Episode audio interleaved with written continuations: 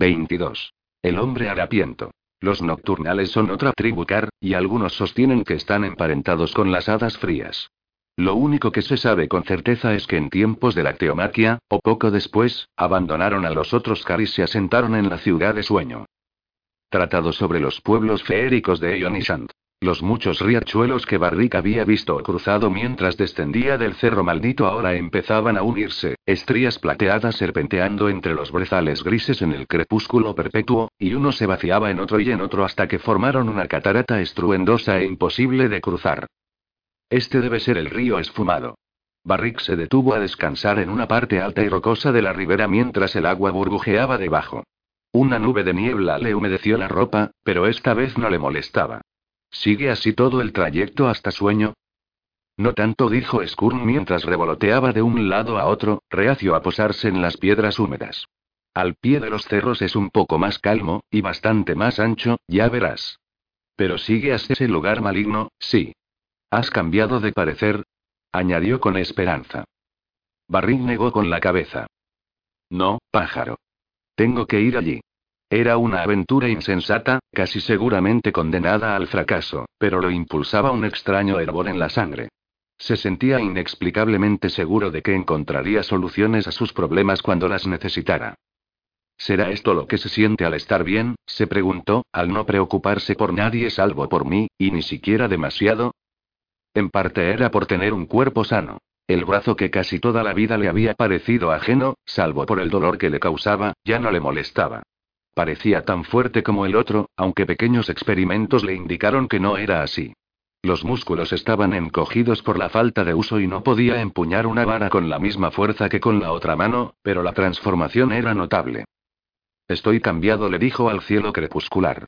Estoy salvado. ¿Cómo has dicho? Skurn, que se había adelantado para explorar, se posó en el hombro de Barrick. Su olor era peor que de costumbre, si tal cosa era posible. Nada. ¿Qué has estado comiendo? Pescado. Lo encontré en aquellas rocas. Saltó, pero no llegó al agua al bajar. Estuvo ablandándose al aire varios días. Muy apetitoso. Aléjate de mí. Apestas. Pues tú no eres ninguna florecilla, dijo el pájaro con voz ofendida mientras echaba a volar. Los brezales estaban cubiertos con prados verdes pero desolados, tierras desiertas que daban indicios de haber sido habitadas, aunque Barrick ignoraba por quiénes. Ruinas cubiertas de hierba y arbustos espinosos salpicaban los campos solitarios, viviendas de todos los tamaños, desde refugios de piedra en los flancos de las colinas, que a veces tenían tamaño suficiente para albergar al legendario Brambinag y toda su familia, hasta delicadas aldeas en miniatura cuyos edificios más altos no llegaban a la cintura de Barrick, construidos con corteza, hierba y guijarros. Si no hubiera conocido a los gurruminos, habría pensado que esas construcciones eran como la casa de muñecas de su hermana, destinada solo a divertir a los niños. ¿Por qué esos hombrecillos abandonarían una existencia civilizada para internarse en el peligroso bosque de seda y vivir como salvajes a tan poca distancia? ¿Por qué se habían ido de este lugar verde, junto con los demás habitantes, dejando solo esas ruinas tristes y silenciosas? ¿Cuánto falta? Volvió a preguntarle a Skurn. Era su tercer día en ese llano y la tediosa rutina de seguir el río desde los brezales hasta estos prados desiertos empezaba a minarle la confianza. Como el viento soplaba sin cesar, Barrick tenía la sensación de estar trajinando cuesta arriba aún en el terreno más chato, y su ropa raída no contribuía a abrigarlo. Para la ciudad de los nocturnales, el lugar maligno, Skurn sacudió la cabeza con reprobación. Bastante lejos, aún. Días y días de caminata. Barrick frunció el ceño. ¿Qué había dicho el rey ciego en el sueño que le habían dado los durmientes? Ven pronto, niño hombre. Nos precipitamos en las tinieblas. El tiempo apremiaba, era evidente y pero, ¿a qué tinieblas se refería el rey crepuscular? No todo era lúgubre en los prados. A diferencia del enmarañado bosque, esta comarca estaba abierta al cielo gris, así que Barrick podía observarla durante el transcurso del día. Permanecía en un crepúsculo perpetuo, pero no era tan inmutable como había creído. Las nubes se desplazaban con el viento, y el cielo se oscurecía y se aclaraba, pasando de un color perlado al tono morado de las tormentas. Bandadas de pájaros volaban en lo alto, demasiado lejos para verlos con claridad, pero al parecer tan naturales como los que habitaban tierras más sanas. Y el río, aunque aquí era más lento que en las alturas, aún tenía energía suficiente como para que Barrick percibiera avance y movimiento, quizá por primera vez desde que se había internado en las tierras de la sombra. A veces era casi como estar de vuelta en las tierras soleadas. A pesar de la ausencia de plena oscuridad o luz brillante, ambas riberas del esfumado estaban llenas de vida. En los lugares bajos el río se dispersaba en los prados, creando pantanos llenos de juncos semejantes a huesos delgados. En otras partes las ramas de los sauces caían sobre el agua, como mujeres lavándose el cabello. Rechonchas ranas negras y parlanchinas callaban cuando él pasaba, y volvían a croar cuando él se alejaba. En ocasiones un animal más grande hacía crujir los juncos, y una vez vio un enorme venado que dejó de beber en la orilla para mirarlo, oscuro pero con una magnífica cornamenta plateada, y por su silencio y su calma costaba creer que fuera solo un animal. Lo impresionó tanto que a pesar de su hambre constante solo pensó en cazarlo cuando la bestia ya se había alejado. También había vida en el río, desde pequeños cardúmenes de pececillos que llenaban las partes someras hasta criaturas más grandes que no podía ver, salvo sus lomos rompiendo la superficie o como largas sombras deslizándose por el agua. Pero esas criaturas no le permitían llenarse el estómago. Después de pasar un par de horas vadeando el río, descubrió que los peces brillantes eran demasiado veloces. En cuanto a las aves que poblaban el pantano, a lo sumo logró descubrir algún nido con huevos pequeños de extraño color. Solo comió eso y las raíces y juncos comestibles que sugería Skurn. Aunque ahora tenía fuego, de nada le servía poder cocinar cuando no tenía comida. Tras una semana de marcha por esa pradera interminable, hasta el brazo curado dejó de llamarle la atención. Le costaba alegrarse de poder mover el brazo cuando le dolía el estómago de hambre, y aunque los dedos que antes estaban atrofiados ahora se movían milagrosamente, el viento frío e incesante los enrojecía y despellejaba. Barrick sintió alivio cuando los árboles que crecían junto al río comenzaron a propagarse por la tierra circundante, al principio en pequeños grupos, luego en bosquecillos de abedules y hayas salpicados con matorrales de plantas siempre verdes y otros árboles que no reconoció. El dosel de hojas lo protegía del viento, pero también le dificultaba avanzar sin perder de vista el río, y le traía inquietantes recuerdos de los sedosos. Esas criaturas odiosas de ojos húmedos vivían también en este nuevo bosque, ¿O había algo peor, serpientes o lobos o criaturas a las que ningún mortal había sobrevivido para dar nombre? Skurn era aún menos servicial que de costumbre. A medida que los bosques se tornaban más túpidos, se distraía buscando comidas nuevas e interesantes, y aunque algunas también beneficiaban a Barrick, sobre todo la mayor abundancia de nidos de ave, otras, como ciertas babosas grises y manchadas que el cuervo consideraba dulzonas y muy sabrosas, no le servían para nada. Tenía tanta hambre que dio un mordisco a esa cosa temblorosa, pero por nada del mundo le habría dado otro. Después de días de caminata por esas tierras desiertas, el empapado, cansado, abatido y famélico Barriquedón se cruzó con el hombre harapiento. La lluvia tamborileaba sobre las hojas con tal fuerza que se oía por encima del estruendo del río. Barrick había luchado con ramas mojadas largo tiempo hasta obtener lumbre, y el fuego ya ardía por su cuenta cuando oyó un ruido y vio una forma erguida moviéndose entre los juncos de la orilla. El intruso no intentaba ocultarse, al contrario, hacía mucho ruido, pero Barrick se alarmó y se puso en guardia, sacando la lanza rota del cinturón. Permaneció en esa posición, silencioso y alerta, mientras el extraño se aproximaba. No parecía reparar en la presencia de Barrick, a menos que tratara de engañarlo. Barrick contuvo el aliento y nos movió mientras el otro salía del juncal y volvía hacia él su cabeza grotesca. Por un momento pensó que sus peores temores se habían concretado. Era una especie de monstruo, un tambaleante montón de colores extraños y frondas ondeantes. Barrick ya se había puesto de pie, sin saber si atacar o escapar, cuando comprendió que la presunta cabeza era solo una capucha. Las frondas eran sus ropas andrajosas, de colores chillones y brillantes, así que el desconocido parecía más alguien salido de una procesión religiosa que un hombre salvaje del bosque. Skurn se le posó en el hombro, sobresaltando a Barrick. No está bien, graznó el pájaro. Nunca he visto nada semejante. No te acerques. No nos gusta. El intruso había visto el fuego y se acercó a ellos deprisa, agitando los brazos, gritando palabras ininteligibles con voz áspera. Gawa y Gawa. Barrick retrocedió un paso, blandiendo la punta de lanza. Alto. Gritó. Skurn, díselo en idioma crepuscular. Dile que se detenga. El andrajoso desconocido se detuvo y echó la capucha hacia atrás, revelando una cara pálida y manchada de lodo que parecía bastante común, tan humana como la de Barrick. ¿Qué y qué dijiste? preguntó el recién llegado. ¿Es la lengua de los soleados? Barrick tardó un instante en recordar que así llamaban en estas tierras al otro lado de la línea de sombra. Sí dijo, sin dejar de apuntar con su arma al recién llegado. Sí, vengo de allí. ¿Hablas mi idioma? Sí. Lo recuerdo. El desconocido avanzó unos pasos más. Ah, por el hogar negro, tienes fuego y bendito seas, amigo.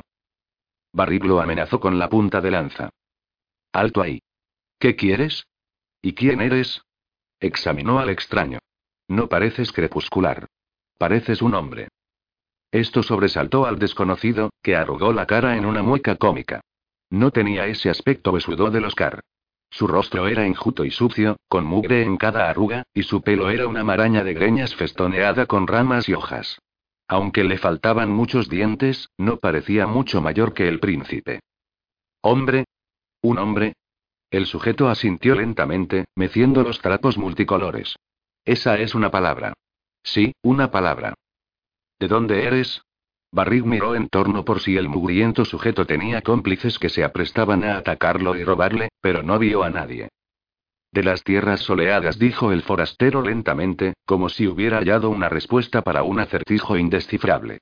Pero no recuerdo bien y fue hace mucho tiempo. ¿Cómo te llamas? El hombre harapiento puso una sonrisa enfermiza. El amo me llama Pic. Barry retrocedió y le dejó acercarse al fuego. Pic se acuclilló, acercando las manos a las llamas, temblando con todo el cuerpo. ¿Qué quieres? preguntó Barrick. ¿Estás perdido? ¿O intentas robarme? Pic se amilanó como si le hubieran pegado. No. Por favor, no me lastimes, te lo ruego.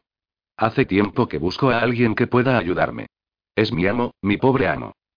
El instinto aconsejaba a Barrick que se alejara de ese demente desarrapado. Skurm ya había echado a volar, como si la locura de ese hombre fuera contagiosa. ¿De qué estás hablando? Uno de los Lemis se cayó del barco.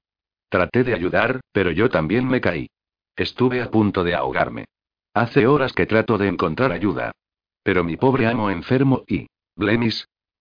Solo ven. Aunque estaba empapado, el hombre harapiento se apartó del fuego y echó a trotar hacia el río, volviéndose cada tanto como un perro ansioso para ver si Barrick lo seguía. Ven a ver. Skurn revoloteaba sobre la cabeza de Barrick haciendo lúgubres predicciones mientras avanzaba hacia el juncal y el sendero que Pilla había abierto a través de los juncos y el barro. Basta, pájaro, dijo Barrick.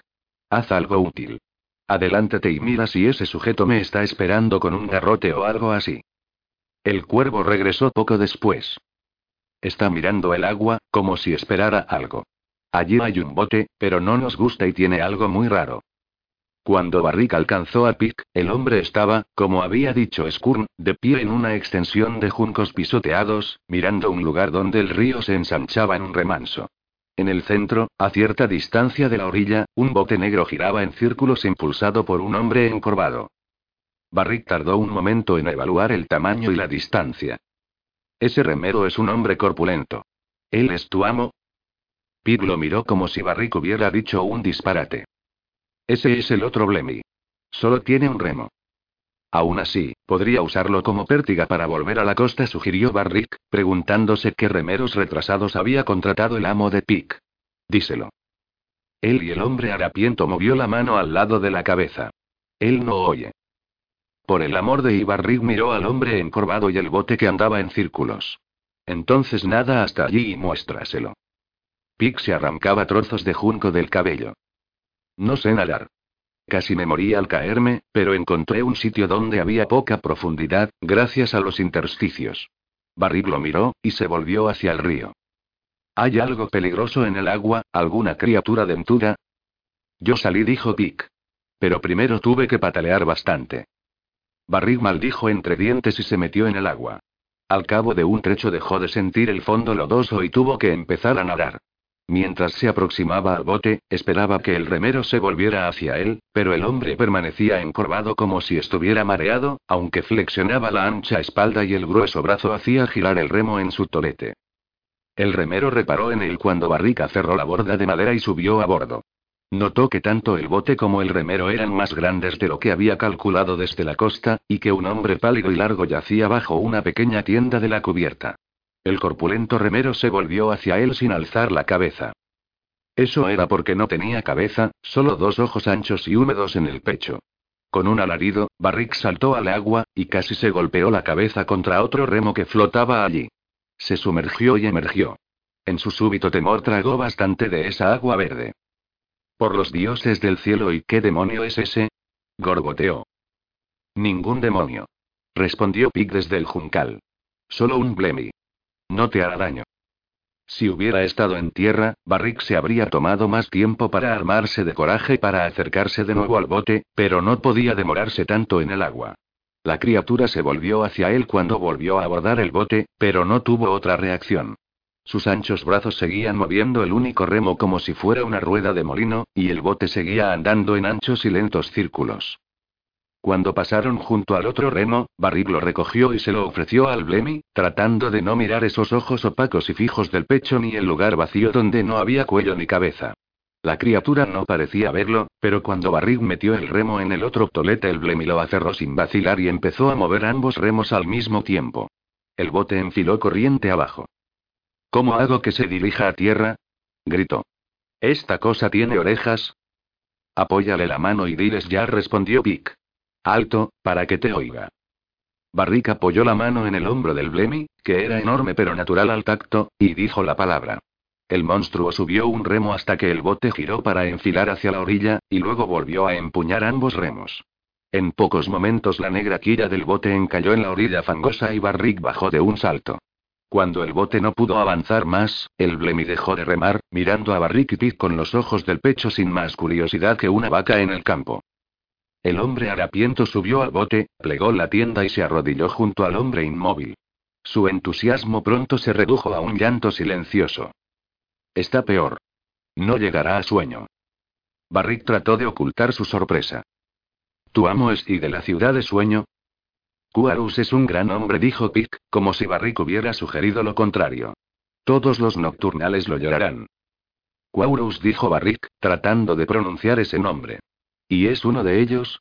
¿Un nocturnal? Pic se enjugó los ojos, pero era inútil. Las lágrimas seguían cayendo. Si él me salvó.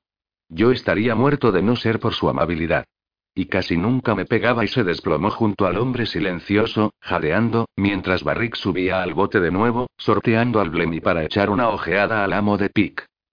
Aunque lo esperaba, sintió una conmoción al ver la sedosa piel gris y los rasgos enjutos tan similares a los de Ueniso, el cruel mago del semidios Hikuyin. El amo de Pique era presa de un delirio febril pero estaba demasiado débil para moverlo.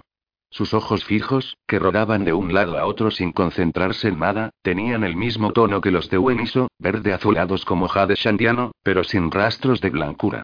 Ante ese monstruoso recordatorio de gran abismo, Barrick tuvo que contenerse para no clavarle la lanza en el corazón, pero el andrajoso sirviente pensaba de otro modo. Pic tenía los ojos rojos y la cara empapada por las lágrimas. Los otros sirvientes huyeron cuando abatieron al amo. Yo no podía cuidarlo y controlar a los Lemis. Ven conmigo. Ayúdame. Juntos podemos llevarlo de vuelta a sueño. Nosotros no queremos eso. Graznó Skurn desde la popa del bote, agitando las alas. Silencio, pájaro.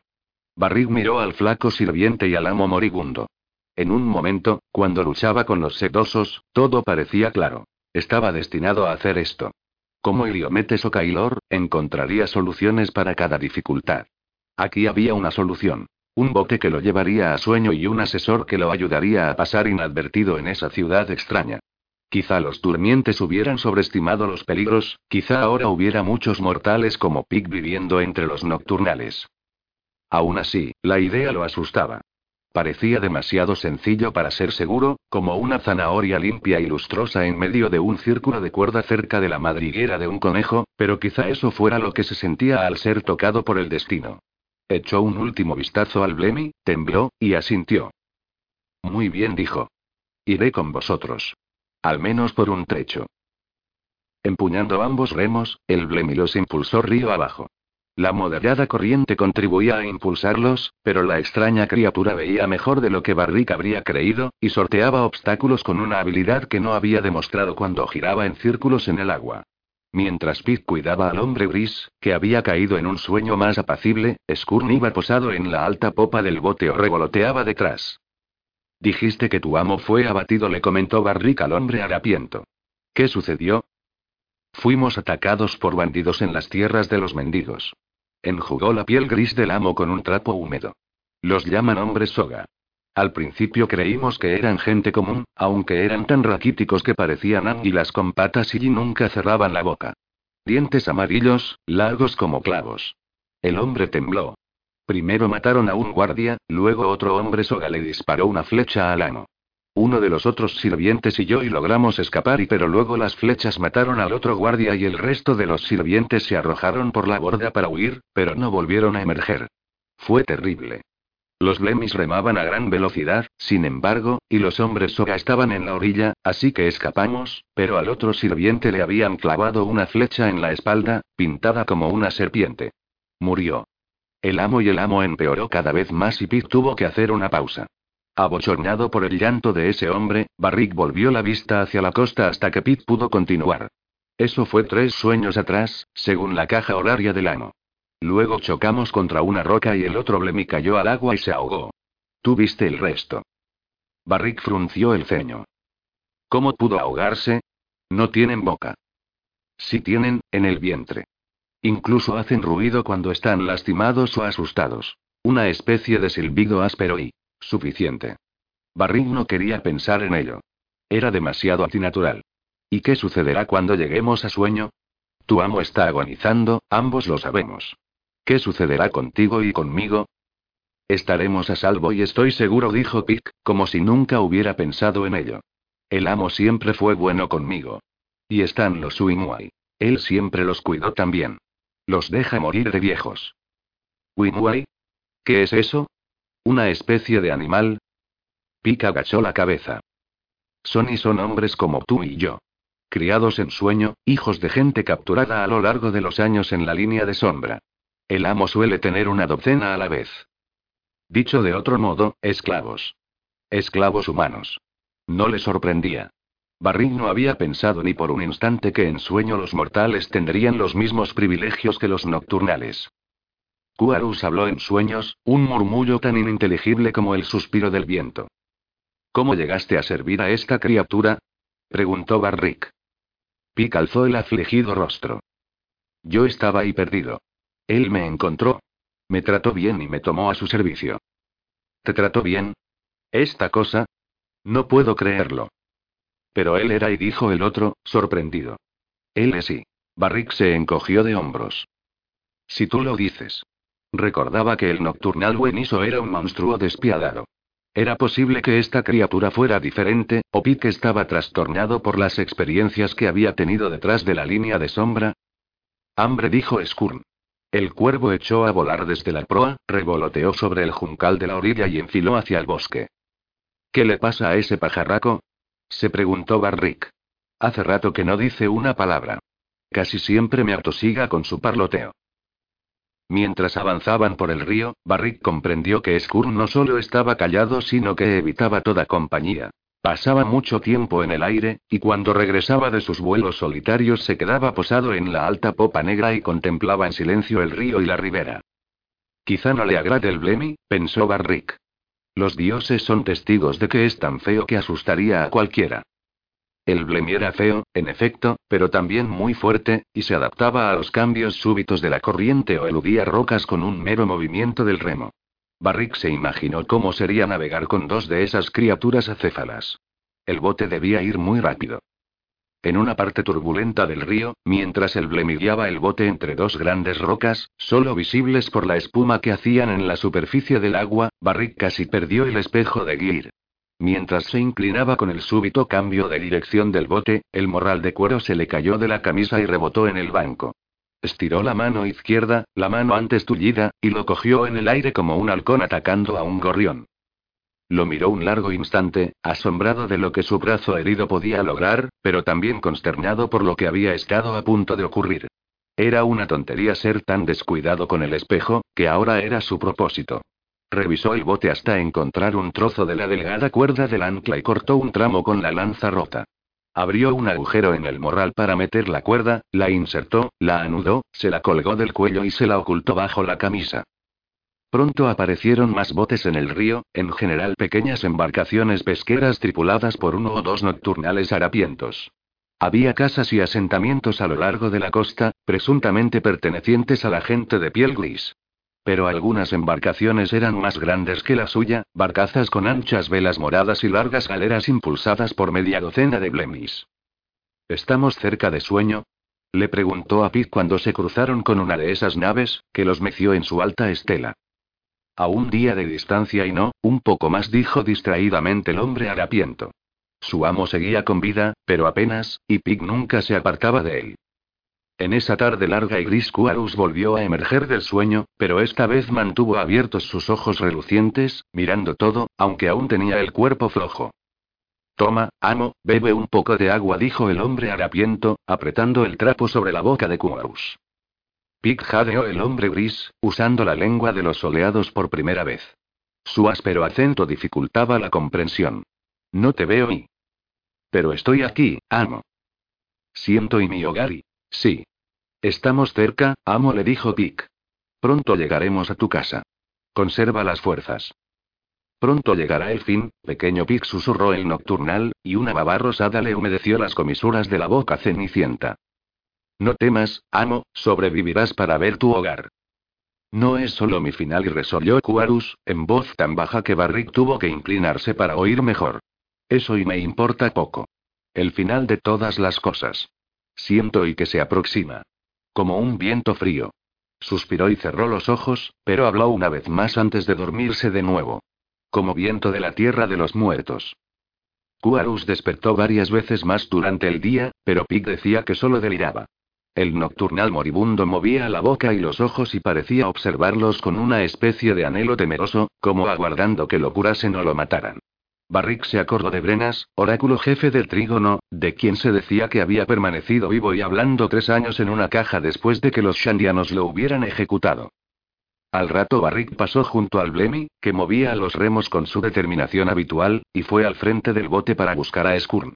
Se aferró de la alta proa para conservar el equilibrio mientras escrutaba la distancia buscando rastros del cuervo.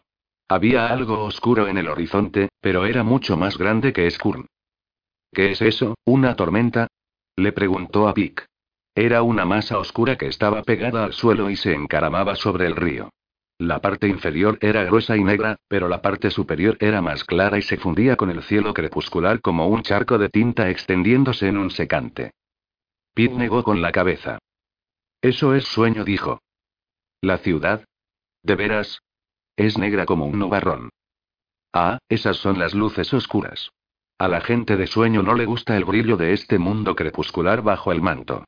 Las luces oscuras crean una noche donde pueden vivir. Barrig miró esa mancha en el horizonte, que parecía aguardarlo como una araña acechando en su tela. ¿Crean más oscuridad? ¿No les basta con la sombra de este maldito crepúsculo? Los nocturnales aman la oscuridad, le dijo Pete con seriedad. Para ellos nunca hay suficiente. El cuervo regresó al fin. Aterrizó en la borda del bote y se quedó en silencio, acicalándose las plumas con indiferencia.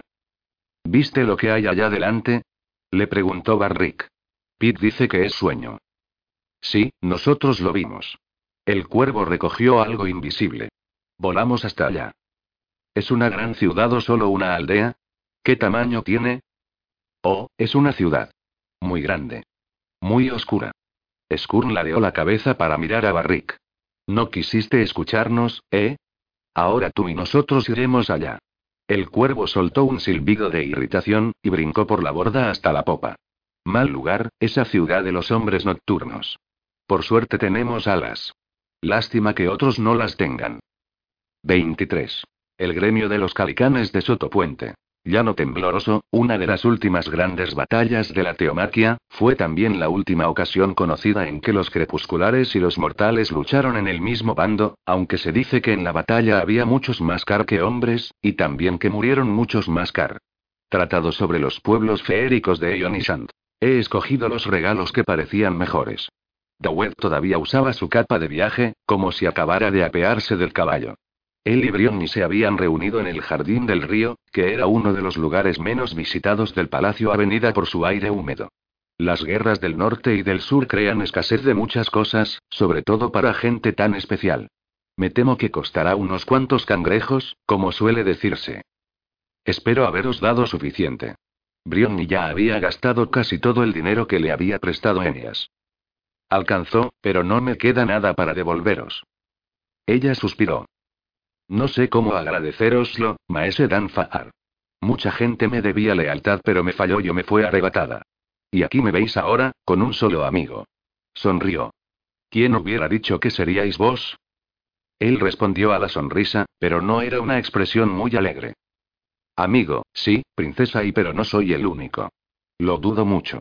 Tenéis muchos amigos y aliados en Marca Sur que hablarían en vuestro nombre si estuvierais allí, y que harían mucho más que hablar. Ella frunció el ceño. A estas alturas ya sabrán que estoy con vida. El rumor se debe haber difundido. Hace meses que vivo aquí sin ocultarlo. Sí, Alteza, pero una cosa es saber que la soberana vive, y otra es arriesgar la vida por ella cuando está ausente. ¿Cómo pueden saber que volveréis, aunque sean vuestros partidarios leales? La distancia vuelve inciertas las cosas. Regresad a salvo a Marca Sur y sin duda encontraréis muchos simpatizantes. Ella asintió y le ofreció la mano enguantada. No me queda dinero para pagaros, maese Danfar dijo con tristeza. ¿Cuánto tiempo puedo depender de vuestra amistad si no puedo retribuirla? Él le besó la mano, pero no apartó de ella los ojos castaños. Podéis contar con mi amistad, milady, pero no supongáis que el saldo desfavorable me perjudica. Considerad que estoy apostando, ya que soy famoso por ello, al realizar una tarea aquí, otra allá, con leves desventajas por el momento, pero con la posibilidad de una gran remuneración posterior. Le soltó la mano e hizo un remedo de reverencia. Sí, creo que ese sería el mejor modo de encarar nuestra complicada relación. La sonrisa evocaba esa expresión de tigre que ella recordaba de los viejos tiempos, y por un momento Brionni se quedó sin aliento. Dicho eso, continuó él, enderezándose, encontraréis vuestro tributo en una sala encima de una taberna de las inmediaciones de Sotopuente, junto con dos hombres discretos que lo transportarán para vos. Le entregó un trozo de pergamino y se inclinó. Espero que eso satisfaga vuestras necesidades, mi princesa. Para ser franco, seguir vuestras aventuras ya es paga suficiente. ¿Podéis decirme por qué los calicanes? Es la voluntad de los dioses. Si no queréis decirlo y no es una evasiva cortés, maese Danfar. Una diosa me habló en sueños y bien, una semidiosa y él sonreía. ¿No me creéis? Al contrario, Milady. Creo que están sucediendo cosas que no tienen precedente desde los días de los dioses. Vos y vuestra familia estáis en medio de ellas. Al margen de eso, me guardaré mis opiniones. Bien dicho. Y con eso debo despedirme. Se limpió unas manchas de rocío de los pantalones. La funda de su espada chocó contra el banco. No sé cuándo volveremos a encontrarnos, Alteza. Otros deberes me reclaman. ¿Acaso os marcháis de la ciudad? Sintió un pánico que la sorprendió. Me temo que me iré de Sian, princesa. Pero vos y sois mi único aliado, Dawet. ¿A dónde vais? No puedo decíroslo. Os pido perdón por mi reserva, pero está en juego el buen nombre de una dama. Aún así, os garantizo que volveremos a vernos. No necesito creer en nada extraño para estar seguro de eso. Le tomó la mano mientras ella se ponía de pie, súbitamente llena de confusión e inquietud. Mis pensamientos estarán con vos, Brion Yeron. No lo dudéis jamás. Tenéis un destino que aún no se ha cumplido. Podéis confiar en ello, aunque no confiéis en nada más. Le besó la mano por segunda vez, dio media vuelta y se internó en las sombras del jardín. Aún no entiendo lo que estáis haciendo, princesa Brionni, dijo Enias mientras avanzaban por una calle angosta, paralela a la avenida del farol. Hasta ahora habían llamado menos la atención que en la gran avenida, que era lo que Brionni deseaba. Aún así, era imposible internarse en tesis con el heredero del trono, sus guardias y un par de carretas sin atraer a una multitud. Entonces me hacéis un enorme cumplido al confiar en mí. En cuanto lo dijo, Brionni temió que dar la impresión de que intentaba seducirlo. Es buen hombre, después de todo. Le debo algo más que meras atenciones cortesanas. De veras, he dicho todo lo que puedo. Si digo más, ya no temeréis que esté loca y estaréis convencido de ello. Emias río. Juro que con vos no hay conversaciones rutinarias, Brion y Edon. Tan solo por eso me agradaría acompañaros a cualquier parte. En este caso, solo me han pedido que vaya a una parte de mi ciudad que confieso no conocer bien. Hace tiempo que Sotopuente es famosa por sus extrañas gentes y sus acontecimientos aún más extraños. Estas gentes solo son extrañas si se miden por la altura, dijo ella, pero si se parecen a nuestros caverneros, Alteza, creo que serán ciudadanos honrados. Al menos, tan honrados como otros hombres. Emias asintió. Una aclaración importante. Pero no nos apresuremos a endilgarles los delitos de los hombres altos. Quizá la deshonestidad, como el precio del pescado y la carne, aumente con el peso. Briondi no pudo contener una risa. Como era su costumbre, Dawed Danfar había preparado admirablemente el terreno para la visita. Cuando llegaron a Sotopuente, los calicanes abrieron de inmediato las puertas de la sede del gremio y los invitaron a entrar, con carretas y todo. El interior estaba oscuro y los techos eran bajos. Un grupo de lacayos se adelantaron para llevar los bueyes al establo y se pusieron a descargar las carretas. A su manera, el recinto Calicán era un mundo aparte, al igual que el Palacio Avenida, aunque más pequeño en todos los sentidos. Un grupo de guardias calicanes con armadura llegó para llevarlos al recinto, empuñando coas ceremoniales. Con perdón, milady y milord, dijo uno de ellos, inclinándose. Seguidnos, por favor. Este gentil hombrecillo le recordó a Brión y el día de la caza del Giverno en Marca Sur, y el cavernero que su caballo había estado a punto de pisotear. Aquel era el día en que todo había empezado a andar mal, el día en que habían recibido el mensaje del captor de su padre, pidiendo la mano de Brioni en matrimonio. Pero lo que recordaba ahora era otra cosa, algo sobre su mellizo perdido. Barrick, ¿dónde estás? Le dolía pensar en él, aunque no pasaba una hora de cada día sin que lo hiciera. Los sueños con pasajes subterráneos habían terminado, pero aún lo echaba de menos intensamente. En aquel día lejano Shaso los había salvado del monstruo de la línea de sombra y Kendrick había caído bajo su caballo muerto, milagrosamente ileso salvo por algunos raspones y magulladuras. Muchos cortesanos y cazadores habían corrido a asistir a su hermano mayor, pero Briondi estaba más preocupada por su mellizo y su brazo tullido. Pero cuando ella intentó ayudarlo, Barrig reaccionó airadamente y Brionni le preguntó por qué siempre reñía con la gente que lo amaba. Si lucho para que me dejen en paz, significa que mi vida vale algo para mí, le había dicho. Preocúpate por mí si dejo de luchar, si no tengo fuerzas para enfurecerme. Oh, dulce y misericordiosa zona, rezó Brioni, que mi hermano siga luchando, donde quiera que esté. Déjale conservar su furia. El gremio de los calicanes de Sotopuente, como Dawed los había llamado, ya estaba reunido en la sala principal para esperarlos. La gente pequeña observaba con silenciosa atención desde filas de bancos mientras entraban Brionni y los demás, acentuando la sensación de que ella y el príncipe eran actores en un baile de máscaras. Como correspondía a los habitantes de Sotopuente, la habitación era pequeña y los techos eran bajos. En el centro del banco más cercano estaba sentado un hombrecillo rechoncho con una gran barba hirsuta y un sombrero alto. Cuando los guardias les indicaron dónde detenerse, el imponente hombrecillo alzó la mano. Bienvenida, princesa Briondi de Marca Sur, dijo con un acento tan comprensible como el de cualquier sianés, lo cual era un alivio. Había temido que los calicanes hablaran su propio idioma. Soy el prefecto Dolomita. Ella hizo una reverencia. Gracias, prefecto. Eres amable al concederme una audiencia, pues te avisé con muy poca antelación. Y vos sois amable al traer tan espléndidos regalos. Sonrió cuando varios guardias se le acercaron para entregarle la lista. Dos docenas de picos Gisti leyó, con un silbido de admiración. Son los mejores de cualquier parte, afilados como cristal, fuertes como los huesos de la tierra. Y cincuenta centenas de mármol ulosiano. Sacudió la cabeza, impresionado. Magníficos regalos, ciertamente ya hace más de un año que no contamos con elementos tan buenos para trabajar. Vuestra generosidad nos conmueve, princesa. Miró a sus colegas de ambos lados antes de volver los agudos ojos a Brionji. Podemos preguntar a qué se debe tanta amabilidad. Últimamente ni siquiera nuestra propia gente de fuera de tesis viene a visitarnos, y menos para traernos bonitos regalos. Un favor, desde luego. Brionni ya había practicado cien veces este baile de adulaciones y preguntas incisivas. Pero gente tan sabia como vosotros ya lo sabía. Lo sospechábamos, claro. Dolomita sonrió con cautela. Y estamos muy interesados en saber qué necesidad ha traído a una mujer tan importante a nuestro humilde recinto. Pero primero, hay algo más que no sabemos. El prefecto miró a Enias, que aún usaba su capa. ¿Quién es ese hombre que permanece tan alerta y tan callado? ¿Por qué sigue encapuchado bajo nuestro techo, como un forajido?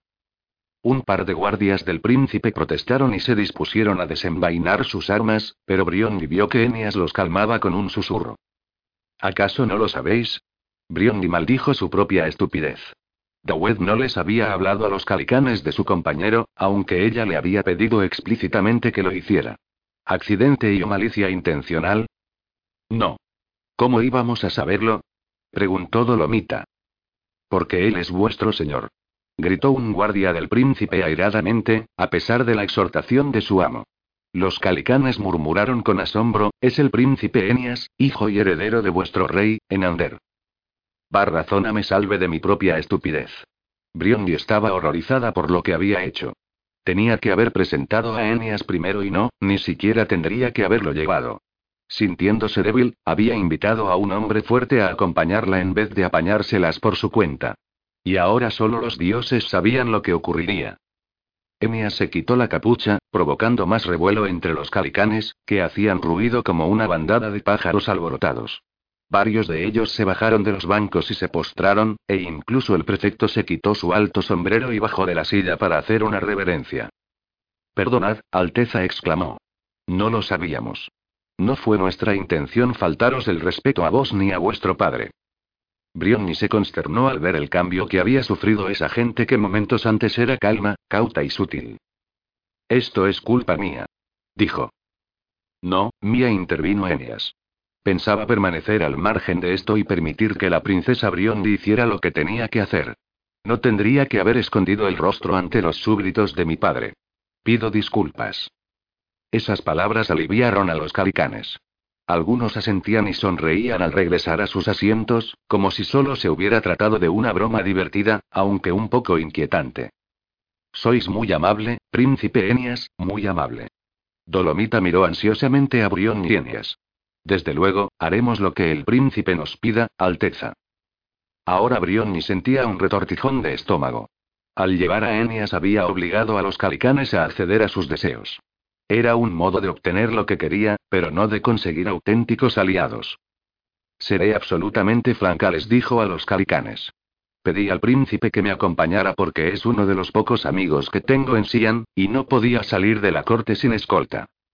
Pero la gente alta del Palacio Avenida no pensará que somos un peligro para las mujeres de la nobleza, gorjeó un marchito calicán que estaba sentado junto a Dolomita.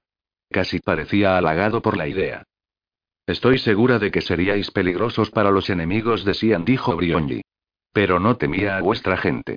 Un compatriota mío fue atacado en las calles de Tesis hace poco tiempo, así que mis amigos no quieren que viaje sin compañía, ni siquiera en la ciudad. ¿Y qué mejor compañía para una joven que nuestro famoso príncipe? dijo Dolomita. Nos avergüenza no haberos reconocido, príncipe Enias. Y yo me tendría que haber presentado de inmediato, prefecto Dolomita, pero me alegra que al fin nos conozcamos. Hombres de mi confianza me han hablado bien de ti.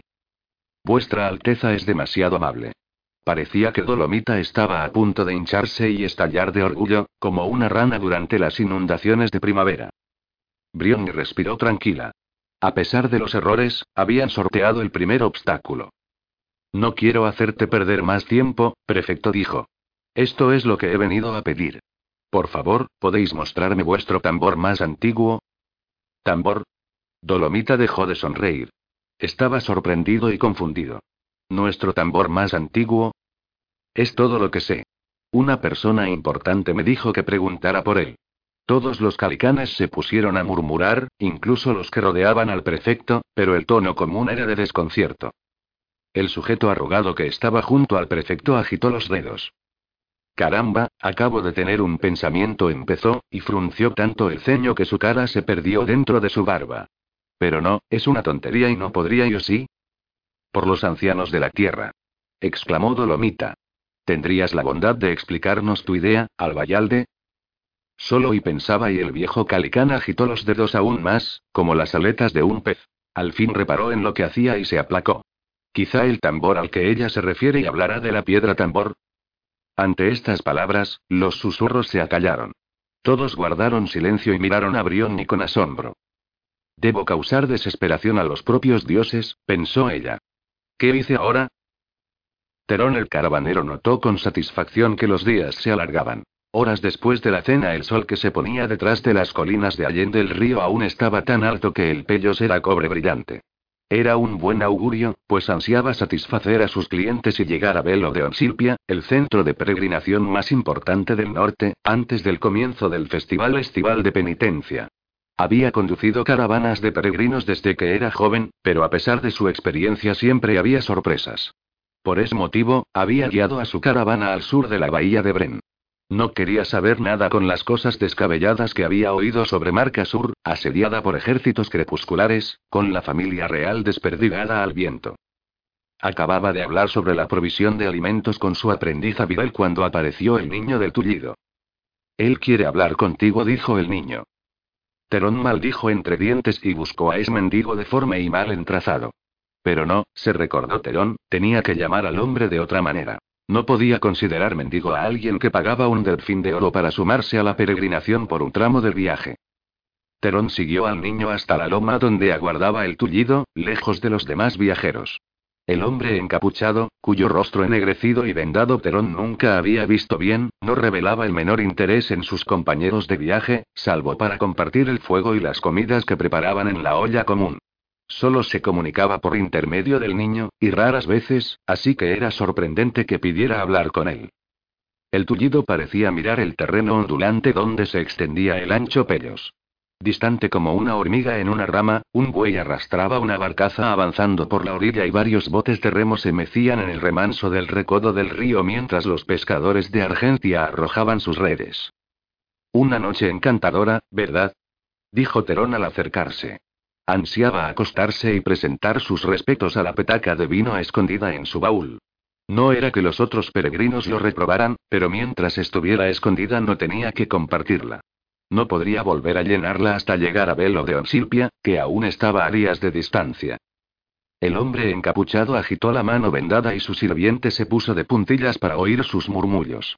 ¿A qué distancia está Marca Sur? preguntó el niño. Marca Sur, Terón frunció el ceño. Al menos a una decena, cabalgando casi todo el día. Para un grupo como el nuestro, casi un mes. Pero no vamos hacia allá. El hombre encorvado volvió a murmurar. Quiere que lo lleves allá, dijo el niño. ¿Qué? Río Terón. Creí que tu amo solo era tullido, no retrasado, pero parece que me equivocaba. Hablamos de esto cuando se unió a nosotros en unir plesos. Esta caravana ni siquiera se acercará a Marca Sur. A partir de aquí nos alejaremos. Agitó las manos. Si tu amo quiere viajar por su cuenta, no lo detendré. Incluso rezaré por él, y los dioses saben que lo necesitará, y también tú, chaval. Las tierras que están entre este lugar y Marca Sur no solo están llenas de los habituales carteristas y bandidos, sino cosas peores y mucho peores. Se inclinó hacia el niño. Buendes, según dicen. Elfos y cocos. Cosas que no solo te robarán el dinero, sino el alma. Terón se enderezó. Si tiene tanta sensatez como dinero, pues, se quedará con nosotros hasta que lleguemos a verlo. Sé que él guarda el secreto de su mal, pero tengo mis sospechas. Dile que allí hay un leprosario que trata muy bien a sus pacientes. El niño escuchó otra tanda de susurros del encapuchado, y volvió a hablarle a Terón. Dice que él no tiene lepra. Estuvo muerto. Los dioses lo trajeron de vuelta. Dice que eso no es una enfermedad. Terón hizo la señal del conjuro, y luego recordó su cargo e hizo la señal de los tres. Pamplinas. Los muertos no vuelven. Solo el huérfano, y era el favorito de los dioses. Terón y el niño aguardaron una respuesta del encapuchado, pero él guardó silencio, mirando el valle oscuro y la turbia cinta plateada del Pellos. Bien, no puedo quedarme aquí para siempre, dijo al fin el caravanero. Ha sido un gusto hablar contigo, añadió, recordando la tarifa exorbitante que pagaba ese hombre. Si aún no has probado el guiso de nabo, lo recomiendo. Tiene algunos trozos de oveja en el fondo. Si eres discreto, nadie lo notará. Pero debo irme. Aún tengo muchas cosas que hacer. Una de ellas, recordó, era sacar la petaca de vino del baúl. El pensamiento lo reconfortó. Quizá no fuera tan devoto como antes, pero aún hacía la obra de los dioses. Sin duda lo miraban favorablemente, sin duda solo querían cosas buenas para Terón el caravanero, hijo de Lucos el alfarero. Por algo lo habían elevado tanto. El tullido sacó algo de la túnica y agitó la mano vendada para entregárselo al niño. Tras oír las instrucciones, el niño se lo llevó a Terón. Dice que esto es todo lo que le queda. Puedes tenerlo todo. Terón miró al niño de cara sucia sin comprender, y luego cogió el saco. Era pesado, y cuando volcó el contenido en su palma, a Terón le temblaba la mano, no por el peso sino porque acaba de comprender lo que veía. Monedas de oro. Una docena, al menos. Y plata y cobre por un manto de otros dos o tres delfines. Alzó la cara asombrado, pero el tullido volvía a mirar el valle en silencio, como si no acabara de entregar una suma suficiente para transformar al caravanero Terón en un caballero con casa, tierras, ganado y varios sirvientes. ¿Para qué es esto? ¿Por qué me lo muestra? Dice que debe ir a Marca Sur, respondió el niño tras escuchar más susurros. Por eso los dioses lo han traído de vuelta. Pero necesita ir con alguien que conozca el camino y él no puede encontrarlo, ni siquiera conmigo. El niño puso cara de ofendido al decir estas palabras, sus ojos aún ven el mundo de los muertos, además del mundo de los vivos. Teme extraviarse y llegar demasiado tarde. Terón notó que tenía la boca abierta, como una puerta que alguien se hubiera olvidado de cerrar. La cerró, y volvió a abrirla de inmediato. Tarde. Después del solsticio de verano. Entonces será demasiado tarde. En la noche del solsticio de verano los durmientes despertarán. Oyó esto cuando estaba en las tierras de los dioses. El caravanero sacudió la cabeza. A ver si entiendo bien, chaval dijo, casi tartamudeando. Nunca había imaginado que tendría tanto dinero en las manos y sospechaba que los otros peregrinos tampoco.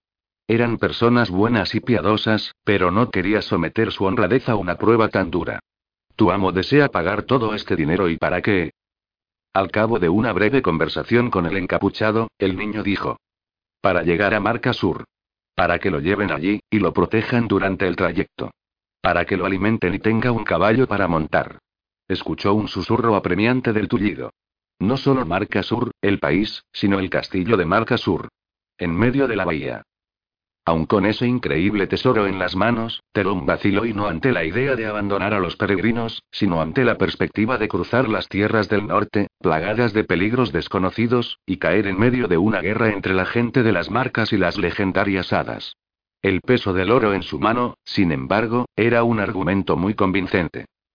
Abidel. Llamó. Ven aquí. Terón guardó las monedas en el saco y se lo ató al cinturón con un nudo extra, por si las dudas. Su aprendiz estaba a punto de ascender a jefe de caravana. La procesión que se desplazaba por los corredores de la sede del gremio era numerosa. Brioni, Emias y los guardias del príncipe eran conducidos por el prefecto Dolomita y otros notables. Brioni notó complacida que había al menos una mujer, y el arrugado albayalde, que resultó ser una especie de sacerdote. Albayalde iba acompañado por dos enormes acólitos enormes entre los calicanes, al menos que lo seguían llevando un objeto humeante hecho de recipientes y tubos de cuero. Cuando Brionni preguntó qué era, Albayalde le respondió jovialmente que era una réplica ceremonial del fuelle sagrado. ¿El fuelle sagrado? Ah, sí. Albayalde asintió vigorosamente. El dios lo usó para crear la vida terrenal. ¿Qué dios? Él la miró gravemente un momento, luego sonrió y le guiñó el ojo. No se me permite decirlo en voz alta, Alteza, y pero los sianeses lo celebran todos los años en Kermeia. Volvió a guiñarle el ojo con más énfasis, para asegurarse de que entendiera. La procesión se internó en una serie de corredores, pero Brionni pronto notó que las curvas no eran tan cerradas como para estar dentro del espacio de un edificio de tamaño normal, por grande que fuera. Y en muchos lugares el pasaje bajaba en un ángulo pronunciado. Emias también lo había notado. Me pregunto a qué distancia llegará esto, le murmuró a Briogni. Algunos antepasados míos trataron de impedir que los calicanes cavaran en la piedra debajo de Tesis, pero parece que no lograron detenerlos. Hará años que trabajan en esto. Las paredes, que cerca de la sede del gremio tenían paneles de madera oscura, ahora eran de piedra desnuda, bellamente bruñida y tallada, a veces con incrustaciones de diversas rocas. Aún a la luz de la lámpara se veía que era un trabajo excepcional.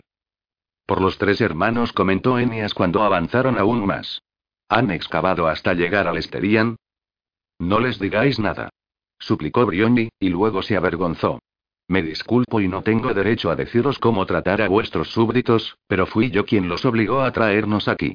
Odiaría pensar que les retribuiré con problemas. Emias río, aunque sin alegría. No temáis, princesa. No seré un invitado problemático, pero este asunto me intriga.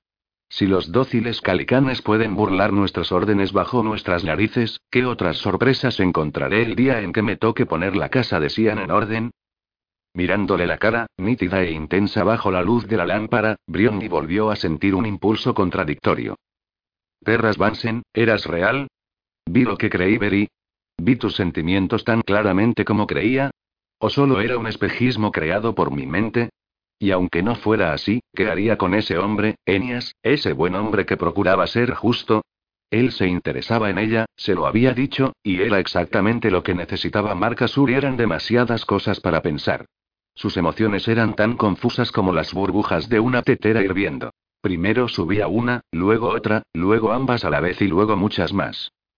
Al fin, tras una larga caminata y muchos giros, y tras descender una docena de brazas bajo la sede del gremio, la procesión llegó a un sitio donde el corredor se ensanchaba en una escalera de escalones bajos, construidos para pies calicanes, que conducía a una puerta decorada con tallas que se estiraban extrañamente a la luz de la lámpara.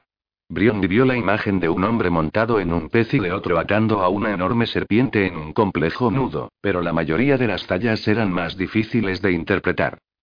Varios calicanes se adelantaron y golpearon el metal de la puerta con varas. Al cabo de una larga espera, la puerta se abrió, y en el interior había más luz. El prefecto Dolomita avanzó y los hizo pasar.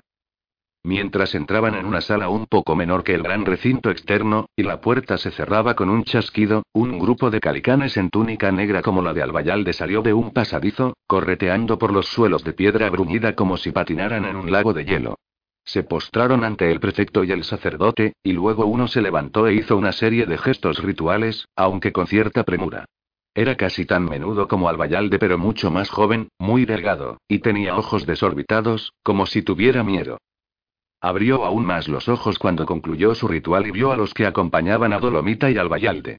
Clavó la vista en Brioni, Emias y los guardias del príncipe, que se erguían sobre los calicanes como ogros. Por un momento Brioni pensó que el hombrecillo se caería redondo. Gran yunque le dijo al fin a Dolomita. Gran yunque del señor, ¿cómo lo supiste? ¿Cómo lo supiste? El prefecto lo miró largamente, y luego resopló con fastidio. ¿Cómo supe que, Tiza? En nombre del pozo, ¿de qué estás hablando? Estamos aquí para usar la piedra tambor. El príncipe de Sian lo ha ordenado. Tiza miró sorprendido al prefecto y a los imponentes visitantes, y luego rompió a llorar. Cuando Tiza recobró la compostura, los condujo a los recovecos de una especie de templo, aunque los calicanes eran muy reacios a hablar de él. Es que y en fin, hace décadas que no recibimos un mensaje a través de las piedras, desde los tiempos de mi padre explicó Tiza, y entonces yo era casi un niño. Así que te imaginarás, Gran Yun, que, que cuando supimos y bien, me puse en camino para avisarte a ti y a los demás. Contén la lengua un momento, hombre, que me estás mareando, dijo el prefecto. ¿Estás diciendo que alguien más ha usado la piedra tambor? ¿Quién podría hacer eso sin autoridad? Preguntó al Vallalde, y su barba blanca se erizó como la cresta de un gallo furioso. Lo haremos comparecer de inmediato ante el gremio. No, no, señores míos. Dijo Tiza, tan compungido que Brión temió que el hombrecillo volviera a llorar. La piedra tambor habló. Nos habló. Por primera vez desde los tiempos de mi padre. ¿Qué? ¿Qué dices? Preguntó Dolomita, realmente asombrado. La revelación provocó un reguero de susurros y jadeos entre los demás calicanes. ¿Quién nos habla? Tiza abrió la puerta de otro recinto, más oscuro que los demás. Un gran círculo de piedra lisa dominaba la alta pared, y el espacio circundante estaba lleno con otras piedras de forma extravagante. La gente de la casa del señor. Nuestros parientes de Marca Sur. Briondi no pudo callar más. ¿Estás diciendo que has recibido un mensaje de los caverneros de Marca Sur? Por el amor de los dioses, ¿qué dice? Sentía un vertiginoso entusiasmo, pero también un escalofrío. Como Dawet le había recordado, estaban ocurriendo cosas extrañas, cada vez más. Había soñado con una semidiosa y su sueño se concretaba en el mundo de la vigilia. Tiza miró a sus superiores, buscando autorización antes de hablar. Los otros y los de Marca Suri dijeron y es difícil expresarlo en lenguaje común, porque la piedra tambor habla en su propio idioma y nuestro antiguo idioma, pero más conciso. Arrugó la frente, mirándose las manos mientras procuraba recordar. El mensaje era. Un prefecto de la gente alta ha regresado con vida de las tierras antiguas y oscuras. Ahora nos conduce fuera de los muros. Los antiguos nos hostigan y no podemos resistir largo tiempo. Os pedimos que honréis nuestra sangre común y nuestra historia común. Enviadnos ayuda. Alzó la vista, pestañeando. Decía eso, más o menos. Brionni sacudió la cabeza.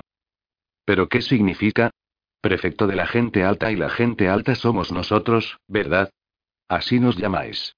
Pero nosotros no tenemos prefecto, solo un rey. Su corazón se aceleró. ¿Se referían a mi padre? ¿Mi padre ha regresado? ¿Dónde están las tierras antiguas? Se le aceleraba el pulso, pero Dolomita sacudió la cabeza. Creo que no se refiere a vuestro padre, princesa. Todos saben que está prisionero en el sur, en Hierosol. Las tierras antiguas son la región que está detrás de la línea de sombra. Las tierras de las hadas o crepusculares, los Car. Por un momento se sintió decepcionada, pero de pronto comprendió. ¿Un prefecto de la gente alta ha regresado de las tierras de las hadas? Su corazón se aceleró de nuevo. Mi hermano y. Solo puede referirse a mi hermano Barrick. Ha vuelto a Marca Sur. Ha regresado. Loada sea Zoria. Y para sorpresa y terror del hombrecillo, se inclinó y besó a Tiza en la cabeza. El príncipe Enias rió, pero los demás calicanes quedaron atónitos. Deprisa, deprisa. Le dijo a Dolomita y al Bayalde. ¿Podemos enviar un mensaje de respuesta? Decidles que estoy aquí y decidles que debo hablar con mi hermano. Con autorización de sus superiores, Tiza y sus camaradas sacaron escalerillas y palillos, objetos que obviamente solo se habían usado con propósitos ceremoniales por largo tiempo, y con poca frecuencia, al parecer, pues les costó encontrarlos, y Tiza rompió a llorar de nuevo, esta vez con aflicción, pues revolvieron el templo en busca de la última escalerilla, que se había usado para rellenar una lámpara del techo y no se había devuelto. Al fin todo estuvo en su sitio.